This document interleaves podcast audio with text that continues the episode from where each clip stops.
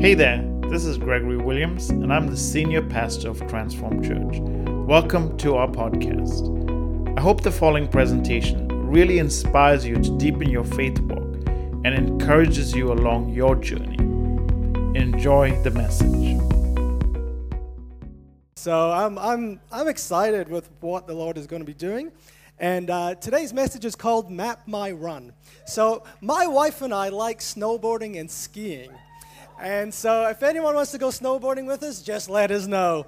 And um, years ago, when we were much, much, much younger and our knees were better, um, we went snowboarding up at Falls Creek, and um, it was perfect conditions. We had 1.2 meters of fresh powder snow drop overnight. So I remember the morning, I, I, I was feeling a bit sore from snowboarding the day before. I'm like, oh, we'll, we'll get out, but we'll have a hot cup of coffee first, and then we'll have some breakfast. And I opened the curtain, and it was like 4D ultra high definition Blu ray. The sky was blue, the sun was out, there was nothing but white powder snow. And I said, forget everything, we're going now. And so I'm like, we're having a great time, and I said, you know what? Why don't we go up higher? And get to more snow and deeper snow. And Jen was like, oh, okay. Then I'm like, we did that for a bit. Then I said, let's go higher, let's go further. And she said, hang on, we need to map out our runs here. We need to stick to the map, Chris. You don't want to take us to some place dangerous. And I said, we'll be fine. So we went higher and higher until we got to the point we couldn't see the ski lifts anymore. We couldn't see any other snowboarders or skiers anymore. We were basically on the mountains by ourselves. And Jen said to me, Chris, are we lost? And I said, Of course not. We just haven't found ourselves yet. Like, we, we know where we're going. So it got a little bit worse, and then a little bit worse, and then even more worse, till eventually I'm like, the only way forward is to go through these trees which is not a good idea if you go skiing or snowboarding. You want to avoid trees. We ended up halfway down the side of a cliff, and um, we were like, what was really funny, we actually we got to a point where we stopped. This is without a shadow of a lie. We stopped, and Jennifer said to me, We need to find some landmarks. We need to find some signposts. We need to see where we're going. We need to try and find the ski lifts. And as it turned out, I started nodding and agreeing, saying, This is a good idea. I turned to my right and there was a sign, like an actual sign, that said, Danger Avalanche. And I thought, you know what? This is one of those rare times where I have to admit my wife is completely correct. We're completely lost. We're off the track. We don't know where we are. And when you're actually off the track, um, it's very dangerous. The terrain changes when you come off the track and you can get lost. And it's not actually um, a great thing to experience. Now, we're going to try something. I'm going to see if my uh, remote works this morning. We're clicking away. Hold on. We're going to try and control the slides from the front of house today. So we'll just see. Pressing the button. Hey, there we go. No, is that me or is that you guys? All right. Well, you're going to have to keep up today because it's. Uh, we're going to go um, we're going to go crazy fast today. This is what Jesus said. He said, "Enter through the narrow gate, for wide is the gate and broad is the road or the path that leads to destruction, and many enter it, but small is the gate and narrow is the road that leads to life, and only a few find it." Narrow is the road. Narrow is the road. Now, if you go to the next slide, this is what we think our map looks like. Go to the next slide, please we think it's a straight line from where we are to getting to heaven. We think it's a very straight road. We've heard it's a narrow path. Straight and narrow is the way. But if you go to the next slide, what you'll realize is this is actually what the path looks like. There's lots of twists and turns in our journey of faith. There's lots of confusions at times, which is why we're shining the spotlight on certain things today. We can loop back, we can get lost. In fact, we can sometimes come off the map altogether. And so today I want to talk about how we actually navigate the narrow road. So there are three things I want to put out to you this morning. Okay, we're going to frame this up. Number one, we're going to learn how to read the map. Okay, we need to read the map. Secondly, we need to respond to the terrain. We need to respond to the terrain because what we'll find out in life is that sometimes the terrain is different from what we thought was on the map. And then finally, as we work through this, we're going to figure out how we're going to reach our destination. Okay? So, we're going to jump in. We're going to read the map. So, we're going to start in Hebrews chapter 12, verse 1. And it says this Since we are surrounded by such a great cloud of witnesses, let us throw off everything that hinders us and the sin that so easily entangles us. And, it goes on to say, and let us run, let us run the race with perseverance, the race marked out for us. So there is a race and it's mapped out for us. So don't be like me and plot your own course and get lost. We want to stick to the map. Now, when you're looking at a map, a map has specific map markers, specific milestones that let you know where you're going, where you're up to. So, are you ready for the Christian map? You ready for this? Now, what we're going to do, just I'll give you a bit of warning.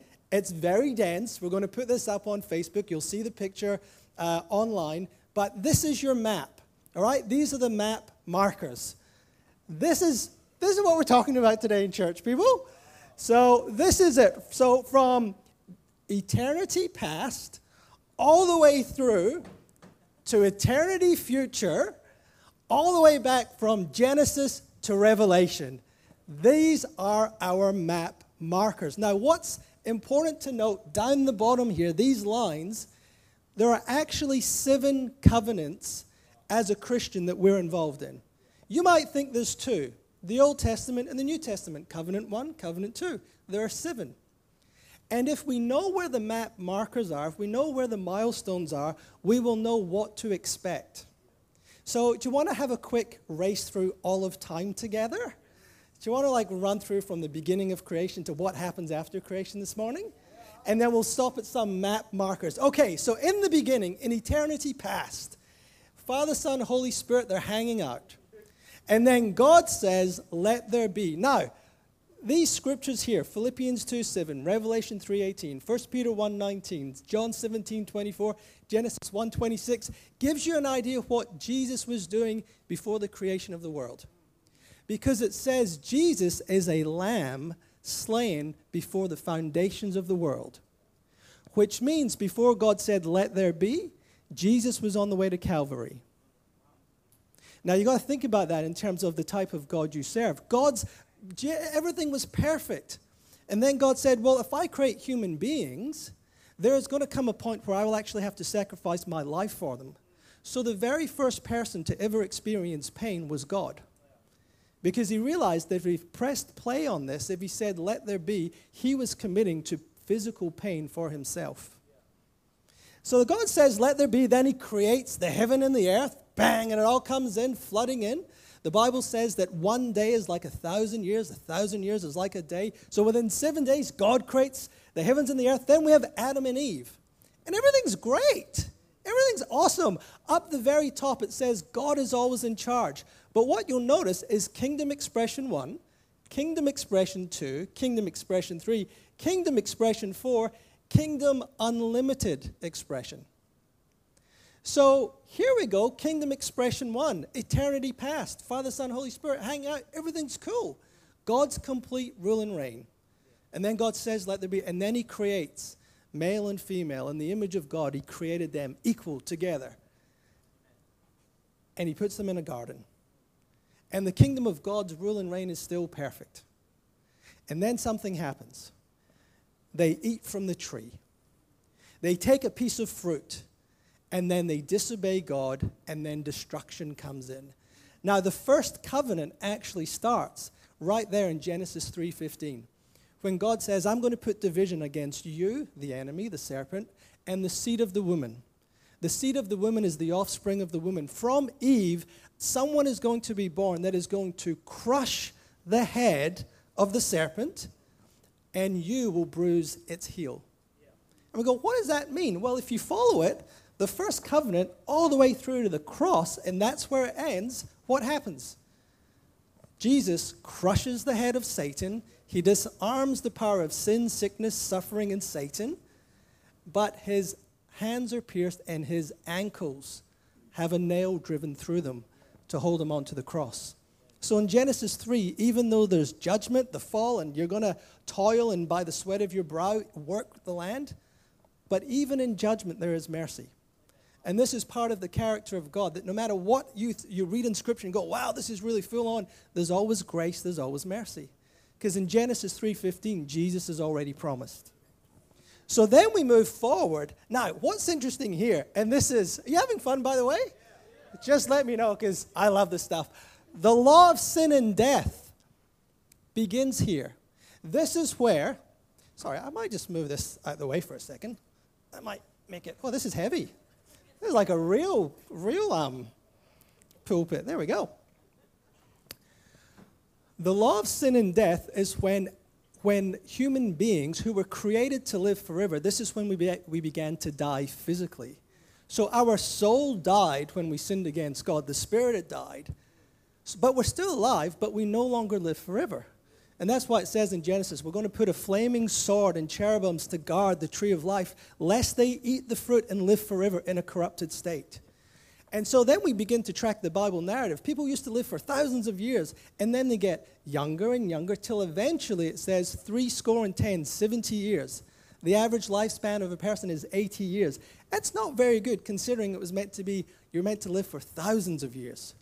So what happens is the law of sin and death comes in, and the law of sin and death comes all the way to the cross. Then, by Jesus' sacrifice, the law of sin and death is broken because he crushes the serpent's head. However, what you'll notice in this journey of life, sin, sickness, suffering, and spiritual warfare still happens. So, even though the power has been broken, it continues all the way to the second resurrection. Mile map markers. Map markers. Then we've got the flood. And then God, again, second covenant, never again will I flood the earth. And that goes all the way through to the new heaven and the new earth. A covenant is a promise that God gives to humanity. So we've already got the promise of the seed of the woman, Jesus. We've got the second covenant, the flood, that will never happen again.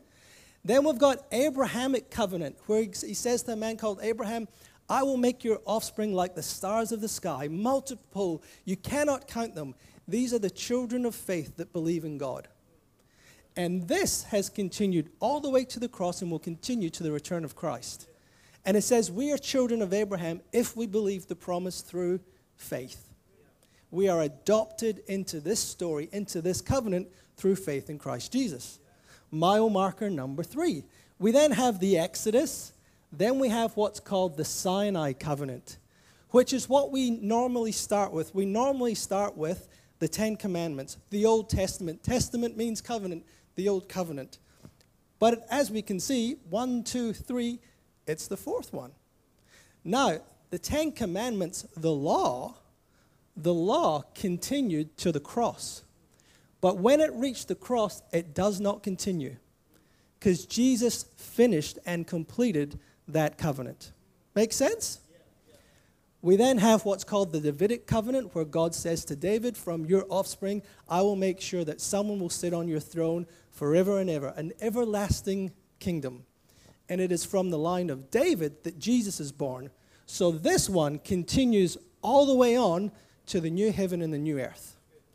The next mile marker, the cross, this is where everything changes and gets awesome. The cross happens, then we've got the new covenant. So belief in Christ Jesus takes us all the way through to the new eternity.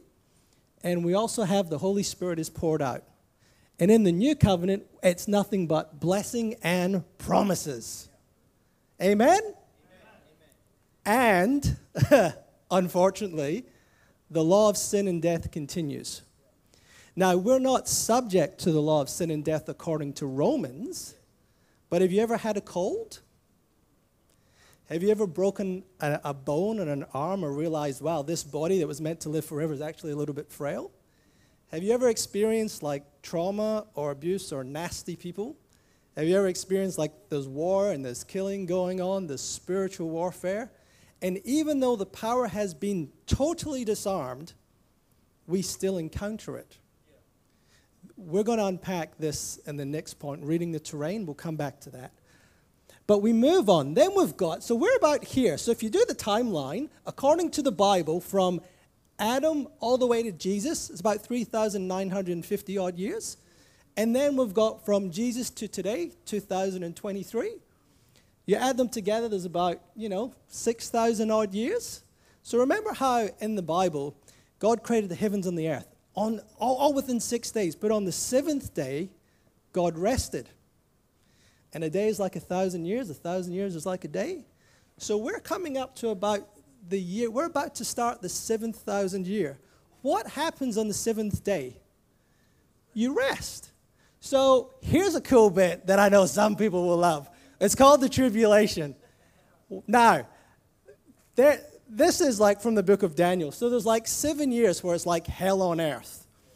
And there is three possible ways that the church, the rapture, may happen at the beginning, it might happen during the middle, or it might happen at the end.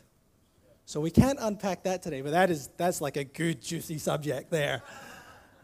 But on the seventh day, at the beginning of the seven thousand years, Jesus returns, the first resurrection, he rules and reigns over the entire earth, which the church, which is you, you will have a part to play in this, and you bring in peace because the destroyer is put in a, a prison for a thousand years.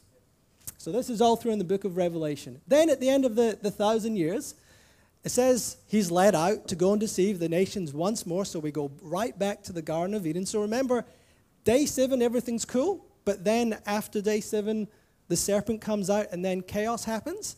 So day seven's happened, then the serpent gets loosed. He's about to do the same thing. But then Jesus says, No, we're not having a bar of this. And it says, and it's over like a flash of lightning. Flick that switch, get rid of it, it's done. And at that point, it says in Revelation that the devil, the beast, and the false prophet are thrown into the lake of fire. Then the second resurrection happens, and it's judgment day for all humanity unless you believe in Christ, then you're part of the first resurrection because the Bible says the second resurrection has no power over you. So by believing in Christ, you get through the judgment because you've already been judged through Christ. And at that point, sin and death, or Hades, the holding place, this stuff also gets thrown into the lake of fire.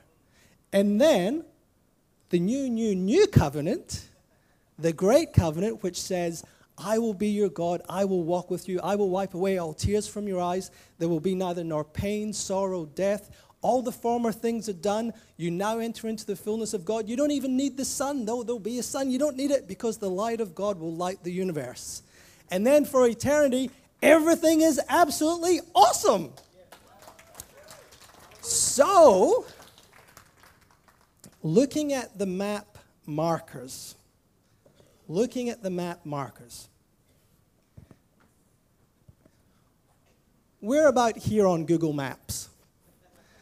So we're just about to hit either either the tribulation or the rapture or something, but we're just about to hit the thousand year reign with Christ, which is awesome. At some point. Now Jesus said, No man knows the hour, so we can't say it's happening any. You know, Jesus said it's happening soon. He said, I'm coming back soon. So when you look at the timeline, you think soon is pretty soon. I think it's happening pretty soon. Ma- map markers, like milestones, they help us understand where we are. They help us find our bearings. They help us know what's ahead. So we got lots of good stuff ahead, yeah? Like, you would think by this map, God's pretty good. Because you know what's coming? Eternal life, no pain, no suffering, no sorrow, no death, reunited with loved ones in heaven. What's coming is really, really good. That's awesome. Map markers are important because you don't want to walk the wrong way. You don't want to walk back under the law where, you, where you're meant to get in heaven based on what you do, based on all your works, trying really hard. So the Jewish people don't recognize Jesus as Messiah. So they're still holding on to a covenant that's been fulfilled. It's done. They're kind of rocking, walking the wrong way. or they're stuck. Or many people think, oh, that's, we're, we're under the law. We're not, we're under grace. The other thing that's good about map markers is that from this vantage point, you can figure out what to expect. You can actually figure out what to expect. So, I have a friend who's in the military, and there, there's a saying in the military you read the map, but you respond to the terrain. We plot our course from the map, that piece of paper, but you have to respond to the terrain. So a few years ago, I lived up um, in the Dandenongs with my wife. And we were coming home one night, and a huge storm had gone through the Dandenongs. Now, our house did not move. The Dandenong mountain ranges did not move. The roads to our house did not move. But all the trees had been blown down on the path. And what was meant to take us, you know, like 10 minutes to get home is an hour. Some people are two hours. Some people couldn't get home. Like there were so many trees that came down all over the path. So in the military, they, they have a bit of a formula. And it's normally like, you know, you can walk five kilometers in one hour. And you can plot that off the map. And then when you put on the big 80 kilogram backpack, you can sometimes walk two to three kilometers per hour. That's what the map says. But if you get out onto the terrain and the trees are blown down or the vegetation's high, sometimes they've been known to only walk two to three hundred meters in an hour instead of two to three kilometers. Because as the terrain changes, so does how the level of rate we advance. So for that, if you think about it, think about where we're up to. Think about where we're up to in life. Do you ever like do you ever think about this stuff? or is it just me? I'm like, that's what I do on a Friday night for fun.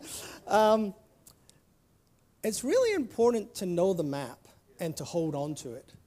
Because when you lose the map, you can feel lost at times because you're, you're, you're not expecting what to encounter on the terrain ahead. Like we can feel lost. The other thing, a good thing about a map is if you know that what to plot out, you can get prepared. You can get prepared. So in business, we say that we live in what's called a VUCA world V U C A volatile, uncertain, complex, and ambiguous. Let's look at the terrain over the last three years. All right? There has been a landslide, an avalanche, if you will, of change and complexity in the last three years. Number one, the war in Ukraine. Then we have the global supply chain being completely disrupted. The cost of living has gone up.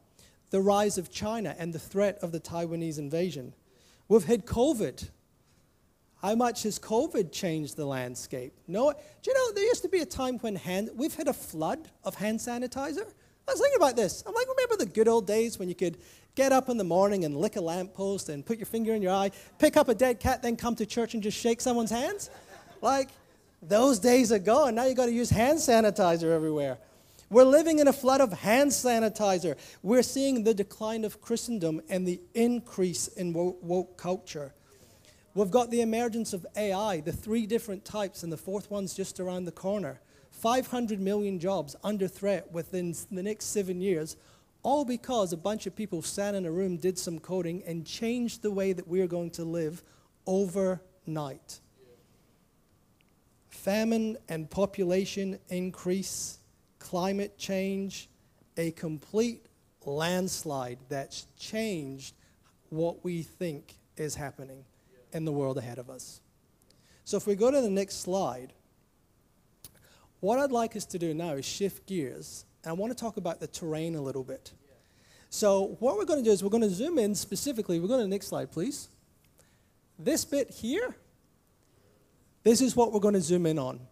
Because this is the terrain that we face. This is the terrain of our spiritual walk. So again, it says here in Hebrews chapter 12, verse 1 Therefore, since we are surrounded by such a great cloud of witnesses, let us throw off everything that hinders us and entangles us. Things that hinder us and things that entangle us. Here's the thing about walking the path. Well, we go to the next slide. Sin, sickness, suffering, and spiritual warfare are on the path. On the narrow path, these things still exist. Now, Jesus said, When you pray, pray this way Our Father who art in heaven, holy is your name, your kingdom come, your will be done on earth as it is done in heaven. So we pray from a kingdom perspective. Because when there's sin, we pray for forgiveness. When there's sickness, we pray for healing. When there's suffering, we pray for breakthrough. When there's spiritual warfare, we pray the name of Jesus. And we have victory. However, these things still persist and they can surprise us at times. I don't know if you've ever, um, on your path, on your spiritual walk, have you ever come up against a hindrance where you feel um, maybe something's holding you back? Um, have you ever lost the narrow path? Have you ever come off the narrow path? Have you ever done a mistake that makes you feel you're not worthy to get back on the path? What about the sin that so easily entangles us? Here's a question What if the sin that so easily entangles us and trips us up is not just the sin that we do or the sin that other people do.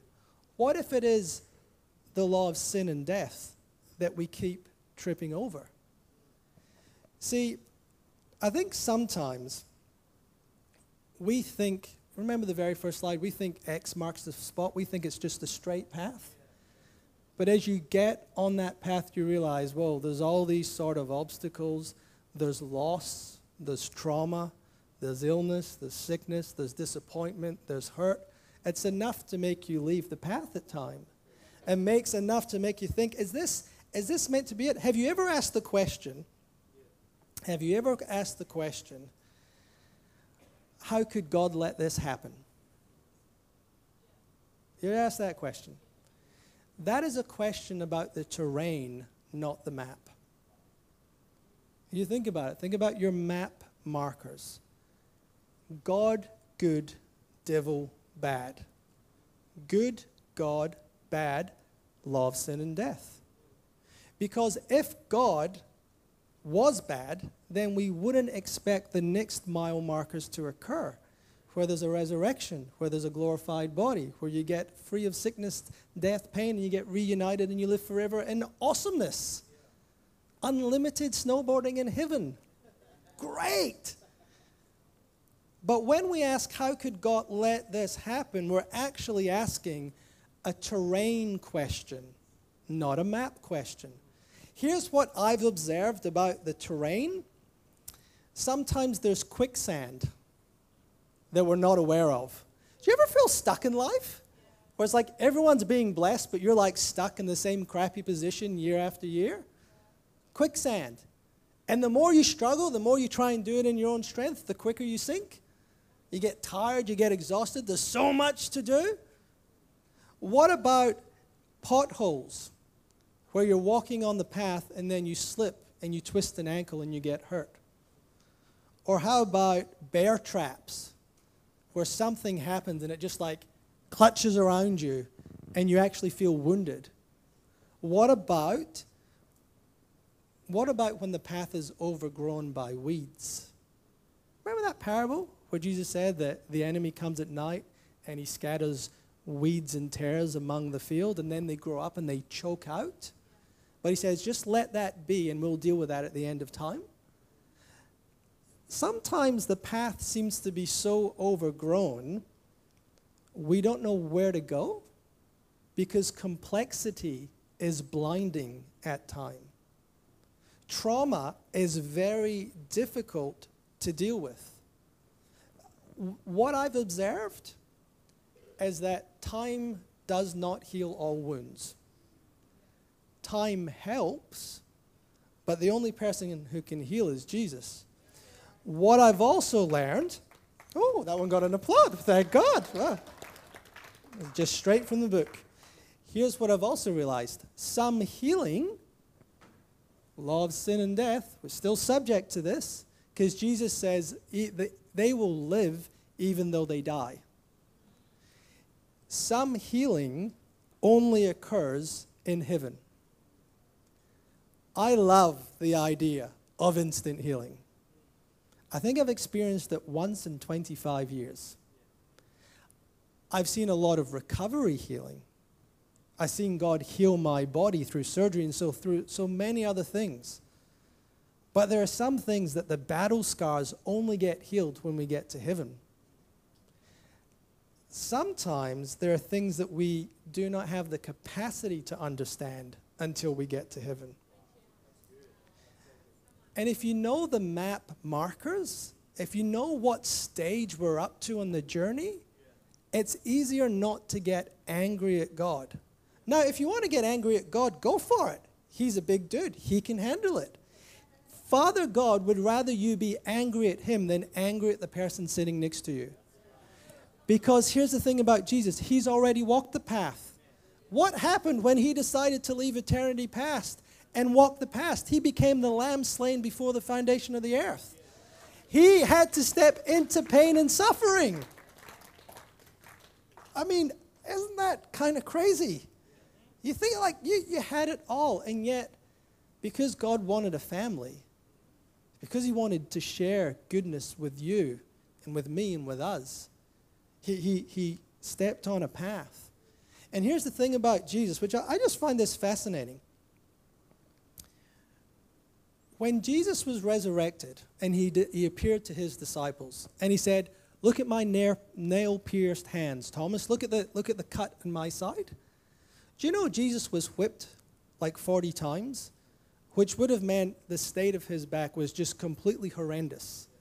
Like he, he would not have been vertical, it was completely destroyed. Yet when he appears, he appears to be walking fine. So he got rid of those battle scars, but he kept these ones because there's something about humanity that's important that pain and suffering are a little bit part of this journey. Even when you go through pain and suffering, you reflect the maker of humanity. Because he, but we, we're, not, we're not trying to glorify sickness, suffering, spiritual warfare, or illness, or sickness, or loss.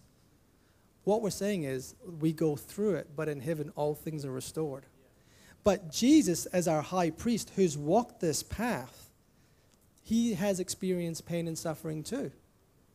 So here's the, there's another, another narrow path. And it's in Psalm, we don't have this, but I was thinking about this this morning. Psalm 23. You, you, you know this. And it says, Though I walk through the valley of the shadow of death, I will fear no evil, for you are with me. Your rod and your staff, they comfort me. Do you know the shadow of the valley of death? It's a cavern in the Middle East, and it's got a narrow passageway. And shepherds have to pass through it with their flock. So it's like a bottleneck. It's the perfect place for an ambush. It is actually where robbers and thieves hang out because as you go through the dark valley, that's when you get attacked. Now, there's, there's, there's three things I just want to make really quick reference to here. Number one, the staff and the rod are not there for the sheep. Well, the staff is, the staff has got a little crook on the end. So when the sheep are wandering on the side of a mountain, like me, snowboarding in Falls Creek, if we're about to fall off the edge, the shepherd's crook, he hooks the, the, the leg of the sheep and then he pulls them back onto the path. And then it says, it actually says in Psalms, you carry me back to the righteous paths or the paths of righteousness. Jesus pulls us onto the path. But this rod, this club, that's for robbers. That's for thieves. That's for the jackals, the hyenas, the poisonous snakes in the wilderness. Jesus never beats his sheep.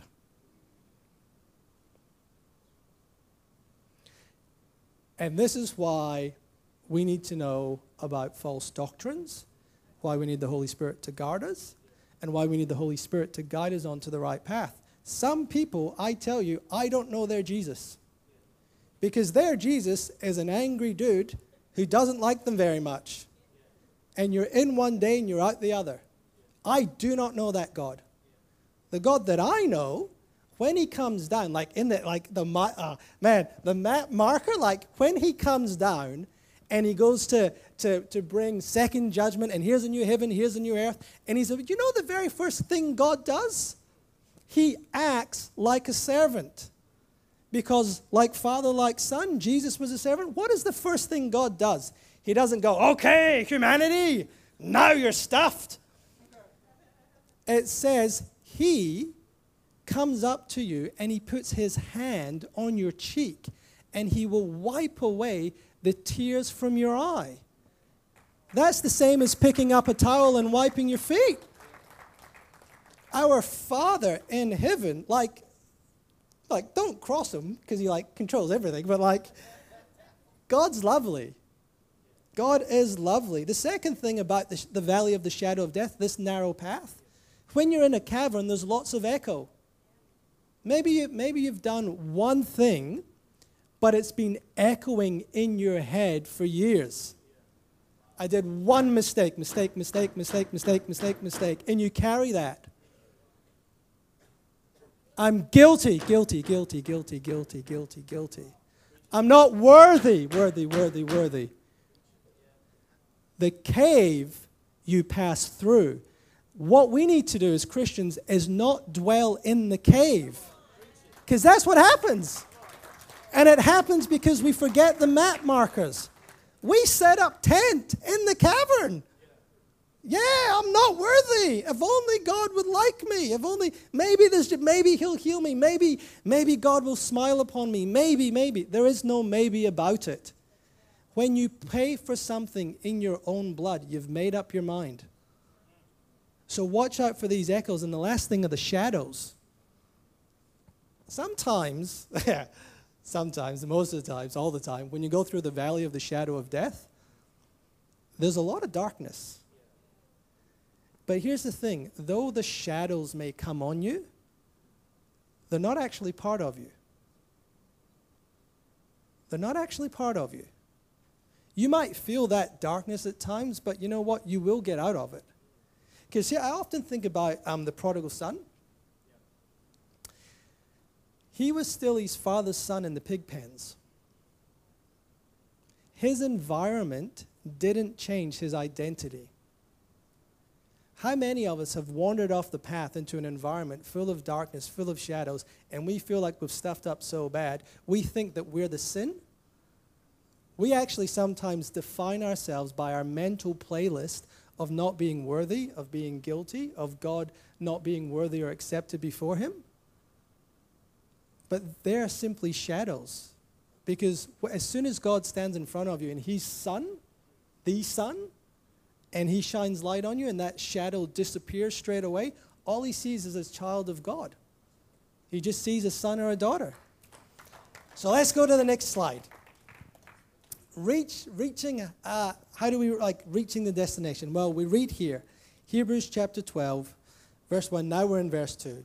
And let us run with perseverance the race marked out for us, fixing our eyes on Jesus, the pioneer and perfecter of our faith. We need to hold on to the map. We need to read the map. That's how we plot the course. That's how we know that what's actually going on. Secondly, we need to respond to the terrain because it is a narrow path, but it's windy, it's up and down, there's lots of obstacles. Having the right expectation about the terrain helps us hold on to our faith. It helps us hold on to our faith.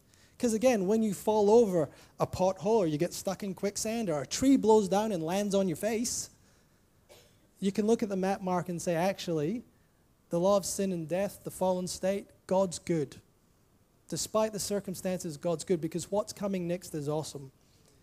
And this idea of reaching the destination, fixing our eyes on Jesus. Last, last, last kind of few handles here. Number one, we've said it before Jesus has walked the terrain, he's got battle scars himself. So he knows it's tough. But he finished his journey. And as a result, he then sends the Holy Spirit to guide us. John 14, to guide us and lead us into all truth, to bring us onto the path. He guides us. So, how do we reach the destination? One of it is keeping our eyes on Jesus. Secondly, be filled with the Holy Spirit, our, our guide who will guard us. Our guide who will guard us. Ike, our guide who guards us, develop that message. Develop that message. The guide who guards us. Finally, our good shepherd will carry us back onto the right path. So, as we close today, I just wanted to encourage you. It's really just like a, me- like a message of encouragement, really. Um, seven covenants, not two, seven. Map your mile markers, figure out where you are, understand what's coming. Don't be surprised by the crazy terrain. And when you see a brother or sister who is lost, go and find them, search and rescue. But just remember, some things cannot be fixed. We're meant, we're meant to find people. Only God can fix people. Because if you have gone through trauma or pain, um, that is really complicated. And it takes a long time to process, adjust to, respond to the terrain. But let's keep going. Let's fix our eyes on Jesus, the pioneer and perfecter of our faith. So, church, would you stand with me? Hello again, and thank you so much for listening. I really hope that message has encouraged you. Would you please take a moment to subscribe to this podcast and leave us a review? This really helps others get exposed to this uplifting message. I would also love for you to share this message with a friend or someone you think would be really inspired and blessed by this. Sharing this on social media like Facebook really does help others also get this free content. I'm honored you chose to spend some of your valuable time with us. Have an amazing day.